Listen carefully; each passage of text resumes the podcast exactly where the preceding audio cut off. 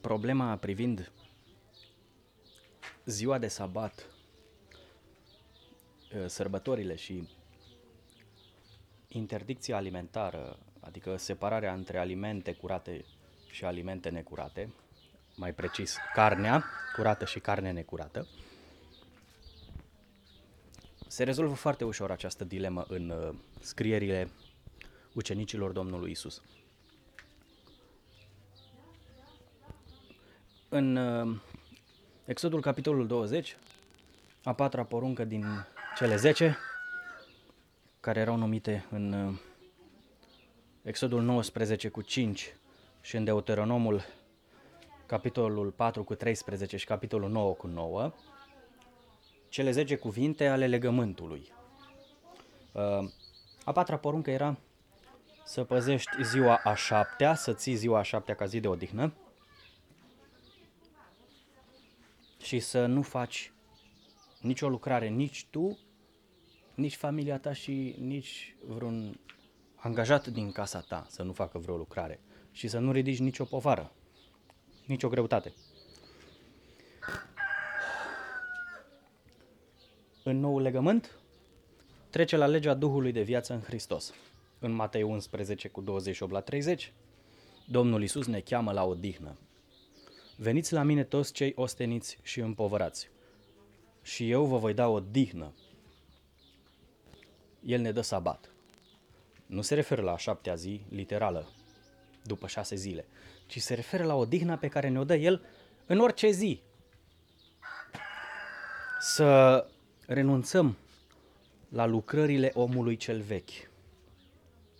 Luați jugul meu asupra voastră și învățați de la mine pentru că eu sunt blând și smerit în inimă și veți găsi o dihnă sufletelor voastre. Ăsta este șabatul pe care ne-l dă Mesia, trimisul lui Dumnezeu. Deci dacă e trimisul lui Dumnezeu, înseamnă că tot ceea ce ne spune El, chiar dacă pare contradictoriu, chiar dacă este contradictoriu cu reglementările din uh, vechiul legământ, ele sunt întâi aprobate de Dumnezeu, pentru că El ne zice că ceea ce a primit El nu ne dă de la sine însuși, ci de la Tatăl care l-a trimis. Apoi, um, apostolii mergeau în zi de șabat și le proclamau Evanghelia iudeilor pentru că iudeii țineau șabatul și atunci mergeau la sinagogă. Pentru că atunci erau adunați iudeii la sinagogă și apostolii aveau posibilitatea să le proclame Evanghelia împărăției și numele lui Isus Mesia, multor evrei fiind adunați acolo. Așa că căutau mai mult în zi de șabat decât în oricare altă zi, dar datorită faptului că iudeii țineau șabatul, nu pentru că apostolii îl țineau. Apostolii au intrat în odihna lui Mesia. Apoi, în Coloseni, capitolul 2, cu 13 la 17, Apostolul Pavel spune că prin crucificarea lui Mesia, Dumnezeu a pus capăt zidului de despărțire, a dărâmat zidul din mijloc, care ne separa pe noi, neamurile, națiunile, de poporul Israel. Adică, documentul cu rânduieli, Vă, vă puneți întrebarea foarte simplu. Ce ne separa pe noi națiunile de Israel? Avem în Roman 9 un răspuns. Zice, care sunt israeliți, care au legămintele, preoția, darea legii.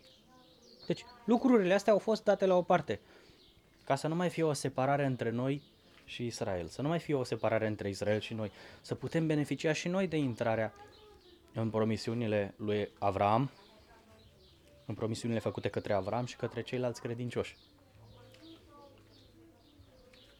S-a dat la o parte circumcizia în carne și s-a trecut la circumcizia lăuntrică, a Duhului.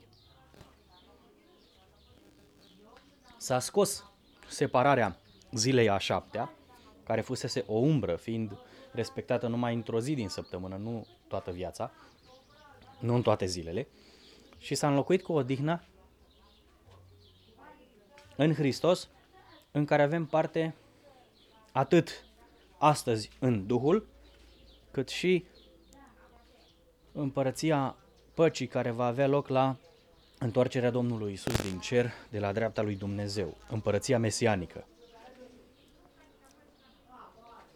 Va fi împărăția păcii. Vestită astăzi prin Evanghelia păcii, sau Evanghelia împărăției, sau Evanghelia Harului, sau Evanghelia lui Dumnezeu, sau Evanghelia lui Hristos, sau Evanghelia pur și simplu. E, diferit, e găsită diferit în mai multe expresii. Apoi, um, zice că este un sabatism, Evrei 4 cu 9, este un sabatism pentru poporul lui Dumnezeu, adică o odihnă ca un fel de, deci nu un sabat, un sabatism, acolo în limba greacă este sabatismo, sabatismos, nu este savaton, uh, pentru poporul lui Dumnezeu. Pentru că atâta vreme cât se zice astăzi, trebuie să intrăm în odihna lui. Nu atâta vreme cât se zice ziua a șaptea, atâta vreme cât se zice astăzi, fie ziua întâia, a doua, a treia, a patra. Cine ține o zi, pentru Domnul o ține. Și cine nu ține o zi, tot pentru Domnul nu o ține.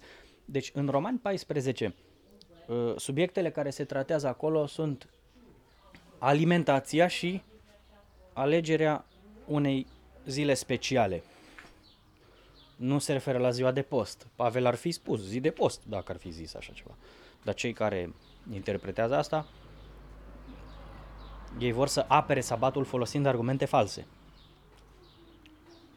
Uh, Pavel a spus, cine ține o zi, adică cine respectă o zi mai presus de celelalte, lucrurile acestea țin de conștiința fiecăruia, țin, sunt uh, lăsate la latitudinea fiecăruia, nu mai sunt obligatorii printr-o anumită poruncă.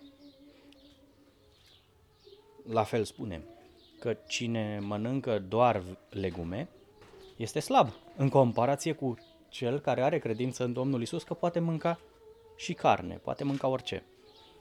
Bineînțeles, ce e comestibil și ceea ce se potrivește cu cultura în care trăim, că noi, de exemplu, nu mâncăm ceea ce mănâncă africanii sau coreenii sau, nu? Avem o alimentație diferită. Că ne acuză unii că de ce nu mâncăm și lilieci și șoareci? Păi, a pomenit cineva ca în țara noastră să se mănânce șoareci? Nu, nu s-a pomenit. Așa că întrebarea asta este nefolositoare. Apoi, foarte frumos menționează apostolul Pavel că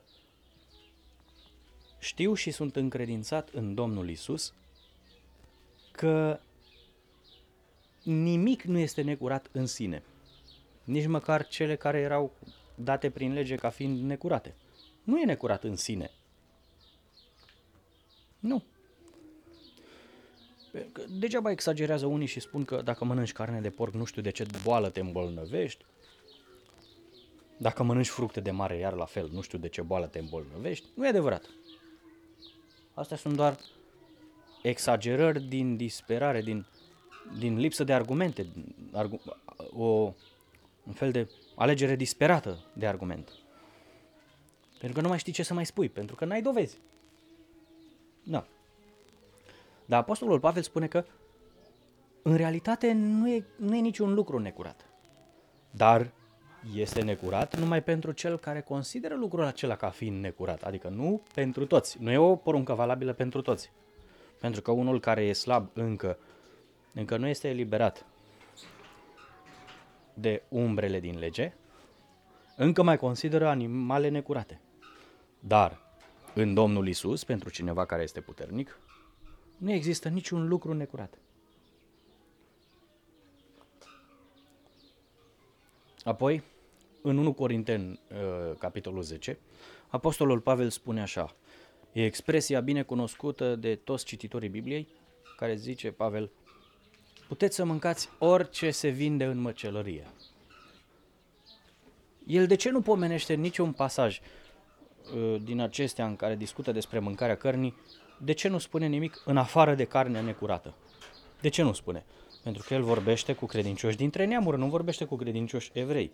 Pentru că el le zice, voi care erați neamuri străine de legământ, străine de poporul lui Dumnezeu, nu era vorba de evrei, dintre neamuri, ci era vorba de credincioși dintre neamuri care au acceptat Evanghelia.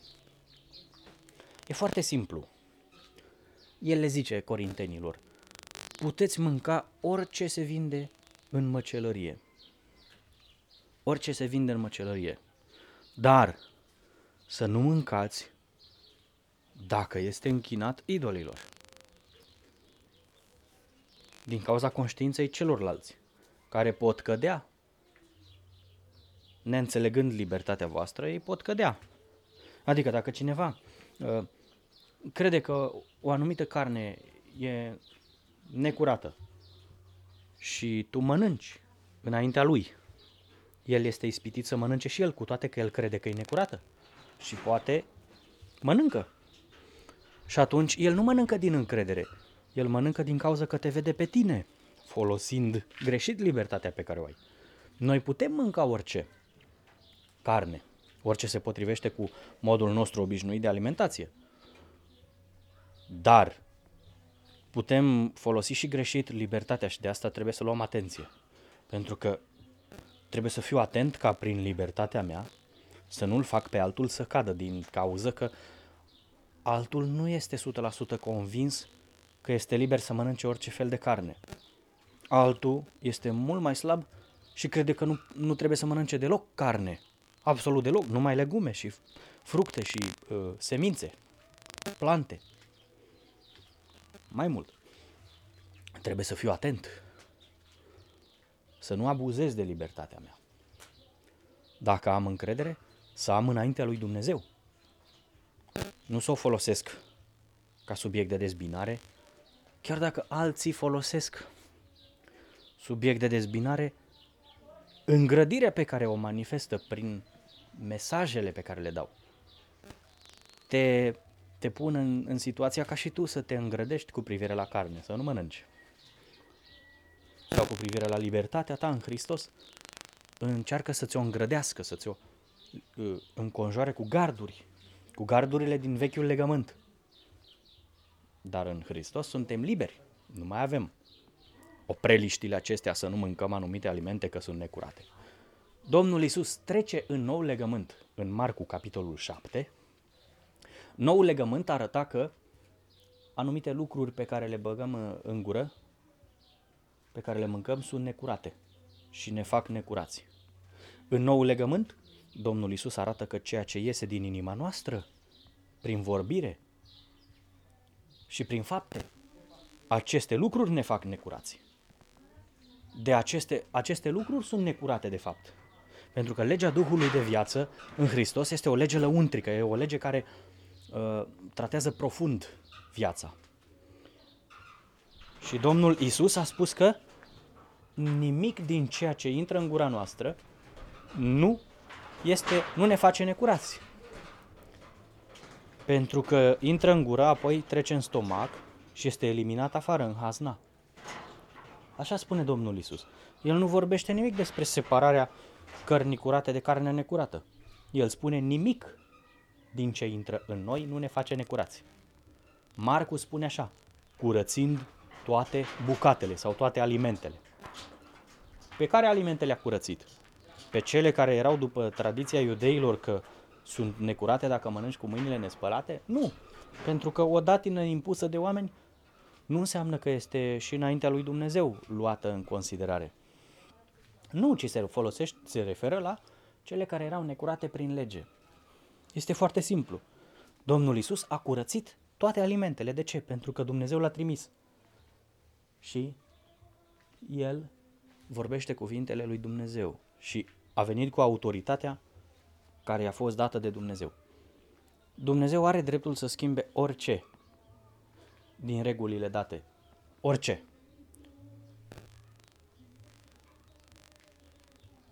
Apostolul Pavel spune că toate lucrurile materiale din lege, fie orice fel de sabat, o sărbătoare, o lună nouă, rânduiel cu privire la mâncare, la băutură, ele erau o umbră a lucrurilor mai bune, a lucrurilor viitoare.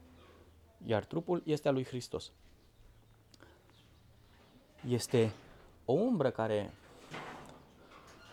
nu se compară cu lumina venită prin Hristos. Este foarte simplu și vă rog să luați în considerare, fără prejudecăți, să cercetați fără prejudecăți ce ați auzit aici în acest material și să vedeți cum se afișează lucrurile înaintea dumneavoastră.